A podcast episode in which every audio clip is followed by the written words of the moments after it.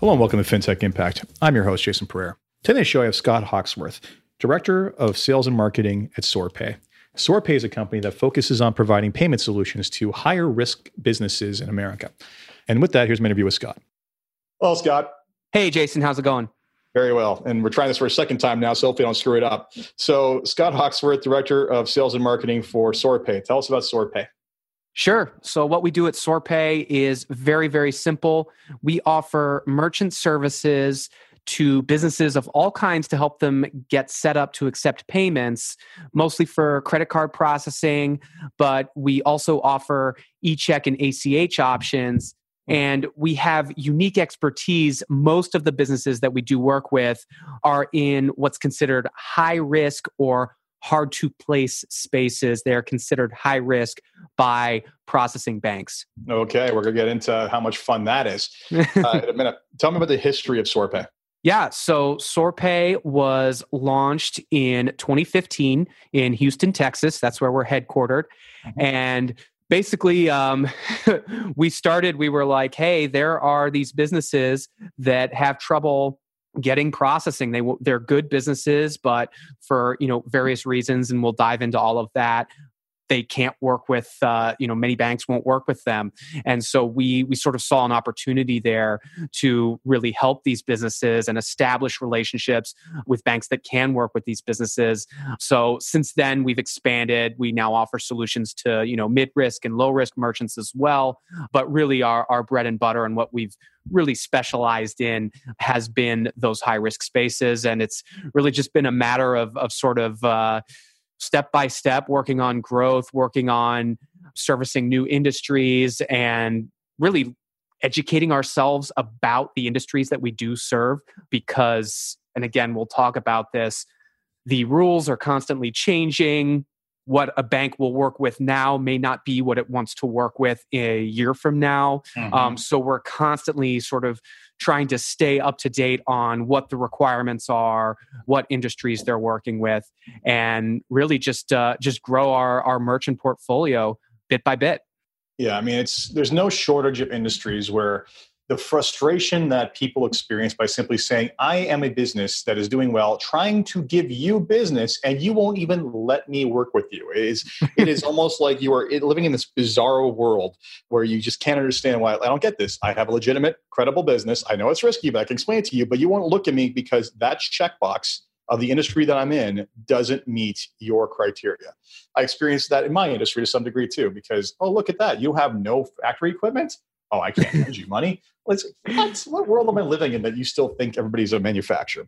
Right. So let's let's talk about examples of industries that are higher risk. And again, let's let's just take a step back and say higher risk from the standpoint of payment processing companies and banks, not necessarily from their underlying operations. So talk to me mm-hmm. about what are these types of industries? Yeah, and and I do. I want to emphasize that because a lot of folks that come to us, they're surprised to learn that they're high risk. They look at their business, they say, "Hey, I'm I'm processing well. I don't have tons of chargebacks. You know, all this. Mm-hmm. Well, why am I high risk? I I can't believe this." So so that's a really good point. This is from the bank's perspective. So I'll give you some some examples of the types of industries that that would fall under this. We're talking credit repair, document preparation, any kind of online marketing or SEO type services, those can be considered high risk. Any subscription services, we're talking magazines, collectibles, things like that. Um, if you're in the adult industry, that's considered high risk. Fair enough. Um, uh, yeah, anything. um, and this is this is a big one for us, and there's a lot of regulation around this. Anything like e-cig, vape, glassware, smoking accessories, yeah. All of this, especially if you're trying to sell this online, all considered high risk. Nutraceuticals, that's another big one for us. Mm. So any kind of supplements, vitamins, anything where, you know, you've got that government regulation going on, people are ingesting a product, that can be considered high risk.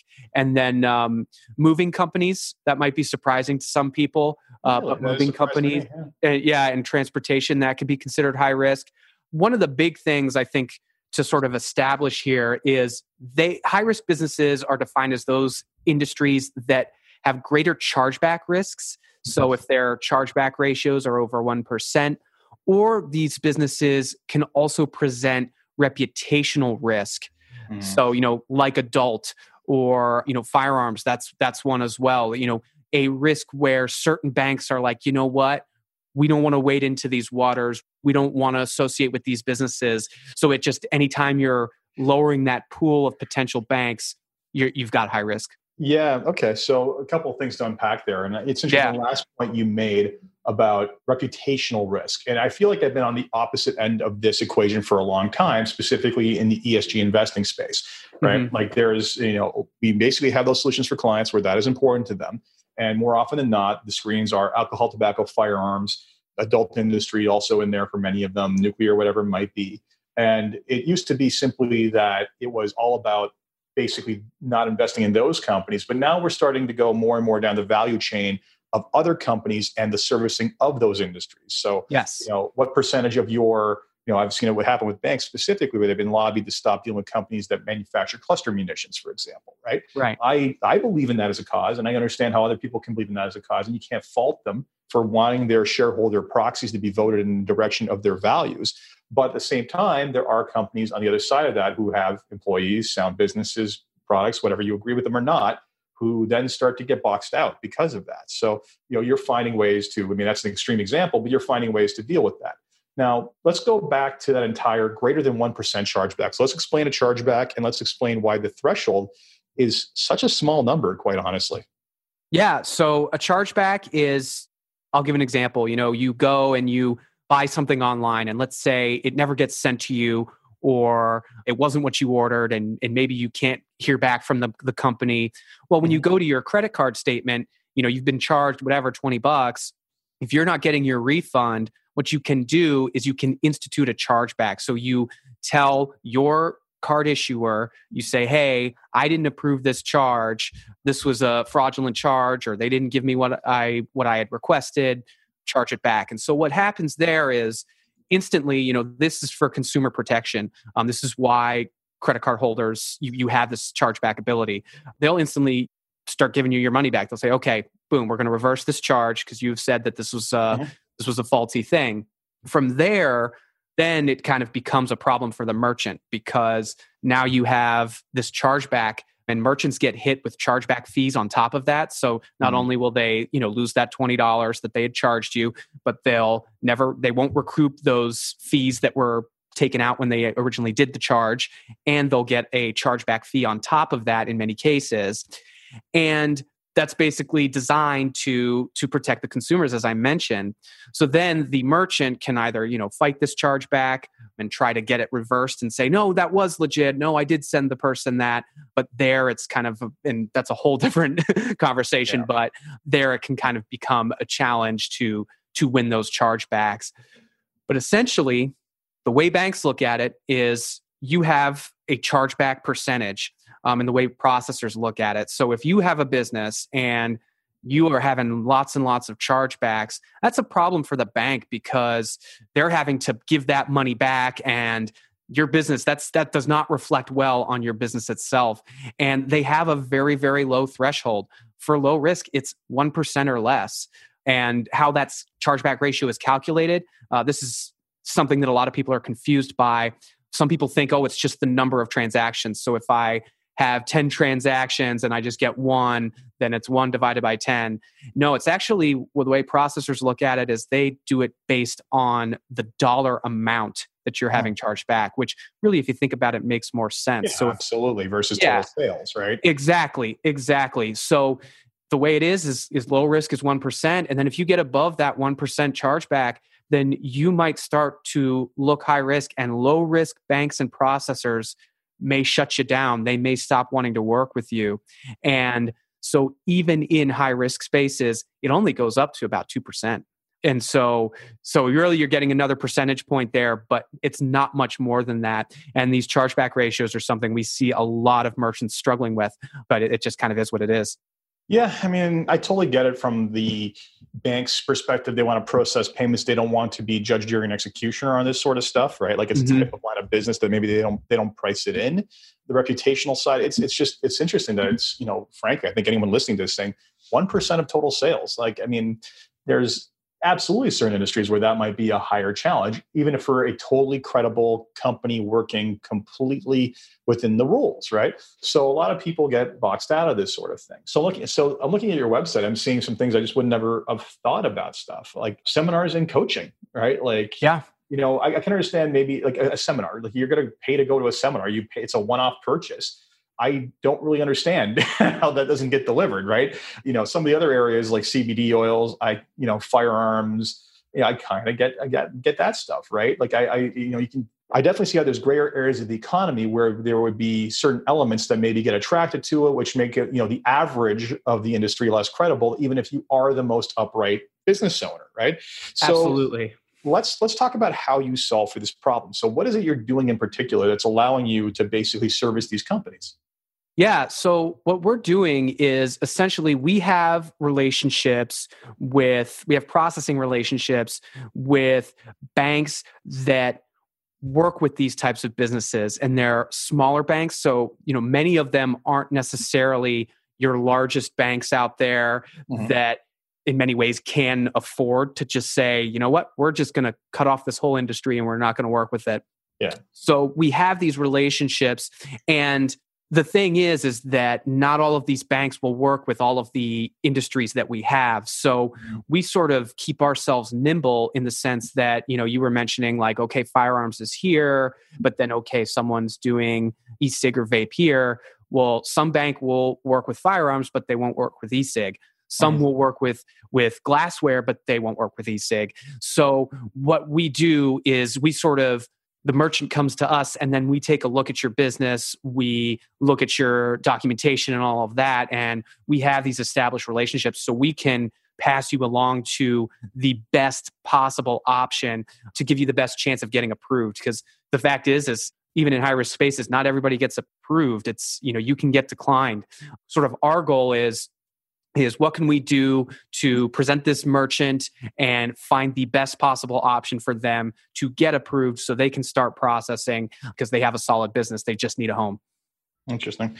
So essentially what you're doing is it really makes sense. You're they're you're kind of almost like a reverse outsource. Like you basically have found a bunch of banks who are interested in expansion into certain areas that they see as not as no not the same way others do right? Mm-hmm. And you basically take care of all the implementation, the the risk modeling, the understanding of it all, so that you can turn around and then basically match them up and, and it kind of work almost as a layer for distribution on top of them.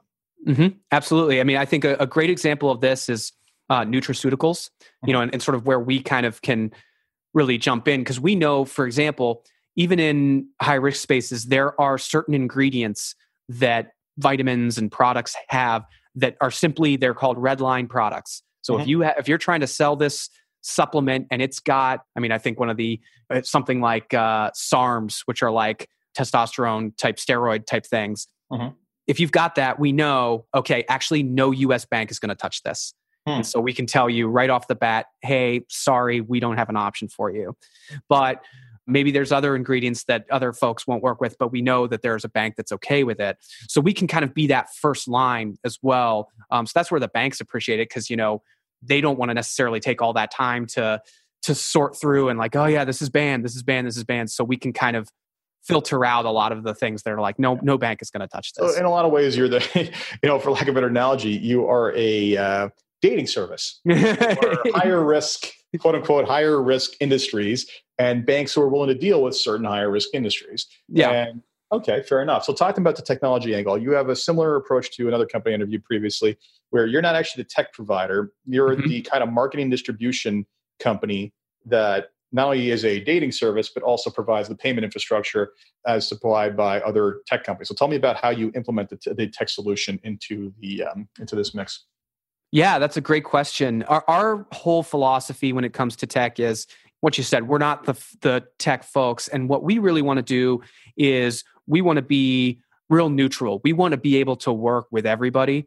And in a lot of these industries there are unique software that some folks are using. I think credit repair is a great example of this. There's a lot of credit repair software that people like to to use. And so what we want to do is be able to integrate with as many people as possible with as many different types of industries and softwares as possible. So we have relationships with i think our biggest one our payment gateway that we work with is uh, authorize.net that's the biggest one. And they integrate with all kinds of software. So that works really really well for us because we can always say you know someone's like oh i have this online store. Can you integrate with it? Connect my payments to this? And uh, more often than not the answer is absolutely. And we also go with these robust providers because then there are you know api solutions and dev solutions you know from time to time we can get creative and things like that. And we can work with their support team and things like that to sort of learn like okay how can we get this merchant what they need? And kind of put the merchant in contact with them as well. So we're always on the lookout for just partnerships for tech. Hey let the people doing the payment gateways and and these underlying tech things that support our industry let them do what they do best. And we'll focus on getting these merchants in the door and you know helping them get approved and just let the tech solutions work themselves out. You know what i mean? Mm-hmm. excellent. So basically thus far you basically again dating service provide technology to implement all this you're connecting all the pieces together. Tell me about the pricing of this. Like how does to the end user to the not the end user but to the end customer which is the company who's basically doing that you're servicing here how does your pricing differ from say if they were able to go straight to a conventional system yeah, I'm really the pricing difference. So for us, you know, a lot of this pricing comes straight from the banks because mm-hmm. a lot of folks are surprised when they're in high risk that your fees are going to be a little higher. Mm-hmm. And this is just unfortunately old school capitalism, supply demand. There are one, fewer banks willing to work with these businesses so they can charge a little more and then two you know it's it's just kind of a risk assessment for them in the sense that hey, we're working with an industry we know has higher chargeback risks or higher fraud risks or whatever the, the case may be. We want to protect ourselves. And so we're going to have minimum fees and minimum per transaction fees that are just higher. So we go with that we don't add you know extra charges on top of that that's kind of one of our our things is is we don't we don't want to hit people up. You know, there's other folks in the industry who may charge application fees and things like mm-hmm. that. We don't do that. So how we sort of approach pricing is is look, we're going to try to give you the best possible price we can, but realize in in many cases, you know, you're high risk. Kind of going back to credit repair, a lot of folks have smaller businesses and they're just starting and they're kind of taken aback by what your per transaction fees and things like that might be because they're they're in that mode of wait, I have this solid business. I should be getting, you know, 1% or whatever per transaction. And it's like, and unfortunately it's just a little higher and there's only so many banks that are working with it so it's it's kind of either this or or you're not processing credit cards uh, yeah, for, and for fairness i mean if we are dealing with a with an industry that has higher chargeback rates and therefore in, a greater need for involvement and, and claims invigilation it's warranted, right? I mean, this is like mm-hmm. insurance pricing to some degree, right? Like, unfortunately, sir, you smoke and you have had a heart attack and you're 50 pounds overweight. And yeah, so guess what? You're not a standard preferred risk. It's just the way it is, right? And it's unfortunate because it gets in the way of business because this is not necessarily the same case. You know, you can have completely upright, great businesses there, but just because of their peers, unfortunately, it's uh, it's a challenge.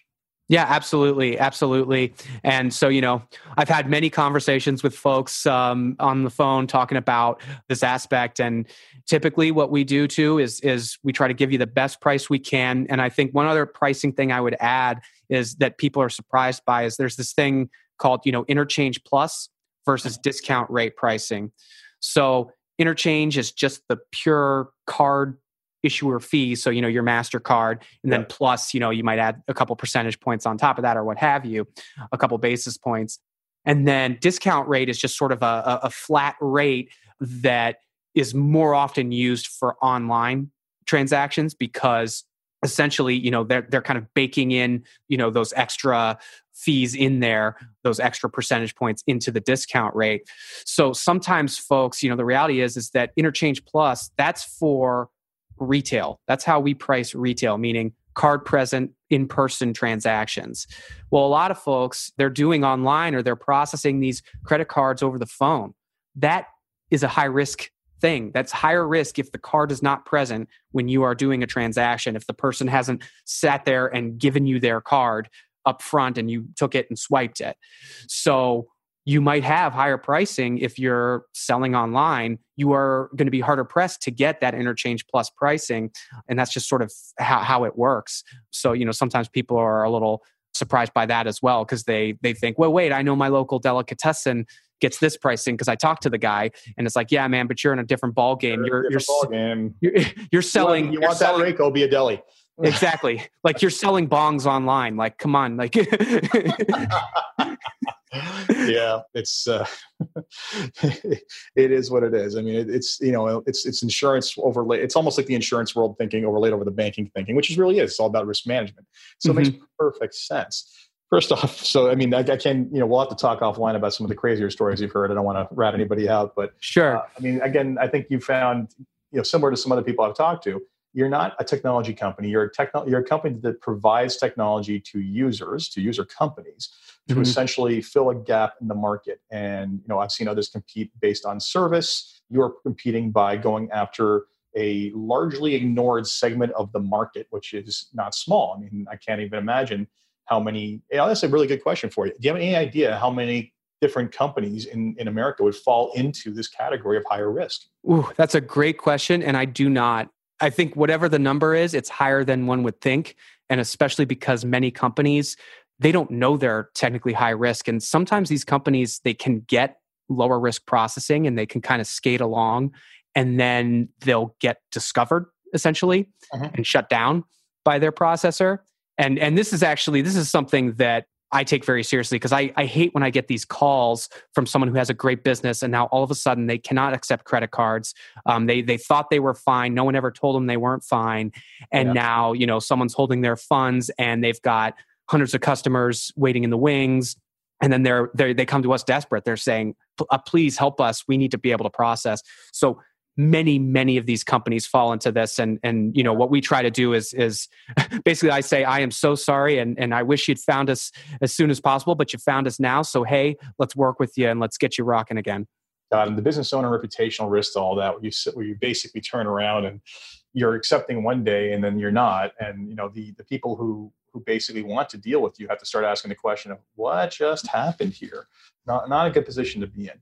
So i mean good on you for, for, for figuring out a unexploited part of the market exploited in a good way uh, in that you're able to turn around and actually help people better grow and scale their businesses. And you know of course technology is a leveraging part of that. So before mm-hmm. we finish up there's three questions i ask everybody. The first one is if you had one wish for something you can change in your business or industry as a whole. And I'm going to preface this by saying that not it shouldn't be that everybody becomes a high risk business. Uh, no, what would it be? If I had one wish, I would wish that there would be more clarity for folks like us from some of the banks on what the requirements are, and there would just be more communication because I think sometimes something will change down the line and then it just it's kind of disseminated and it's it's almost mm. like you know we're surprised sometimes and i don't like when i'm surprised when i have a merchant and i thought we were good and then i find out that there was something different that wasn't wasn't quite what it was and we can't get them approved and i understand again this stuff you've got risk this is complex mm. but i would be like man if there was a, a little update I could get every morning that just told me exactly, hey, some people had a meeting in a board meeting, you know, last night and this change is coming down. That would make my life a lot easier. uh, fair enough. What has been the biggest challenge in scaling the business to where it is today? Oh, great question. Really, I think the the biggest challenge has just been it's competitive. Just because, you know, we were talking about those fees. A lot of folks in payments, you know, you talk about the squares and the stripes, how they've sort of upended a lot of traditional oh, yeah. payments industries. So they've eaten a lot of the margins that a lot of these payments businesses were were feeling nice and fat. And we sort of found this high risk space and there's a benefit there because square doesn't serve a lot of high risk businesses so we're not even competing in that same arena so a lot of businesses are coming out and they're and they're offering great services um, you know i'm not disparaging anybody but it's just the competition is really great so you have a lot of people uh, wanting to service these merchants. So that's just that presents its own challenges. Is hey, uh, how can I get yeah. these merchants to roll with us? So it's interesting. I um, I'm of the mindset that when I see places not offer uh, credit card or start you know charging for the interchange fee, I get annoyed. Just because as a business owner, I'm always thinking about how to better that client experience. But it's you know it's it's got to be frustrating for these businesses who I can't imagine especially in the online sphere, how much they lose if they that they can't take credit card, right? Um, oh yeah, yeah. The competition is intense. I mean, you know, we've you're right. The squares and the stripes have made everybody think it's just as easy as logging in and putting a little dongle on your phone and you're off to the races, right? And for many of us, it is that easy, but for so many more, it most certainly is not. Yeah, actually, I, I want to just add to that too. We have an underwriting process that every business goes through in order to get approved. And the underwriting happens on the front end and what's nice about that is you know if you're approved, that means that, that you've been signed off on and your business is okay. Well, what Stripe and Square do is they just they let you go. They'll send you the thing and they'll let you start processing, and then they'll Until... do their yeah. Then they'll look on the back end and be like, "Oh wait, your your credit repair. We don't work with that. Bye."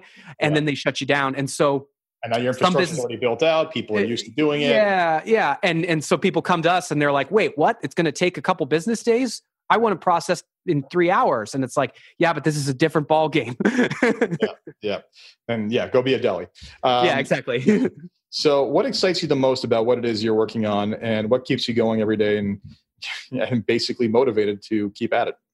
Yeah, what excites me the most is I love payments. I, I have my own payments podcast. I love this intersection of technology and the solid financials of those residuals and things like that that allows you to both be creative and sort of expand and, and all that good stuff and, and kind of scratches that entrepreneurial itch I have, but then also, you know, has this underlying like solid financial base when you are doing it right and when you're successful and you're building your your portfolio. I really really enjoy that and and it motivates me what gets me up is in the morning is actually that competition I mentioned because I think we do a fantastic job. You know, we take service very seriously. I think we also try to educate folks on these industries and really be a, a, source for them beyond just you know hey we're marketing at you. And that motivates me to help people and and do it hopefully better than our competitors are. Fantastic. Scott thank you so much for your time. And uh, hope you guys continue to help more and more businesses. And i, I kind of hate to say this, but I, you know, part of me wants to wish you that more companies become high risk and they give you more options. but I, I, don't hope that. So yeah, yeah, no worries. Yeah, and I also at the same time don't hope people become low risk because then you're you're in trouble too. So, but nevertheless, best of luck helping those who uh, can't find help elsewhere. Thanks so much, Jason. Thank you. So that was my interview with Scott Hawksworth of SoarPay. Uh, I hope you found that interesting. And uh, if you're a higher risk business, I suggest you look them up immediately. As always, this has been FinTech Impact, and I am your host, Jason Pereira. If you enjoyed this podcast, please leave a review on Apple Podcasts or wherever it is you get your podcasts. Take care.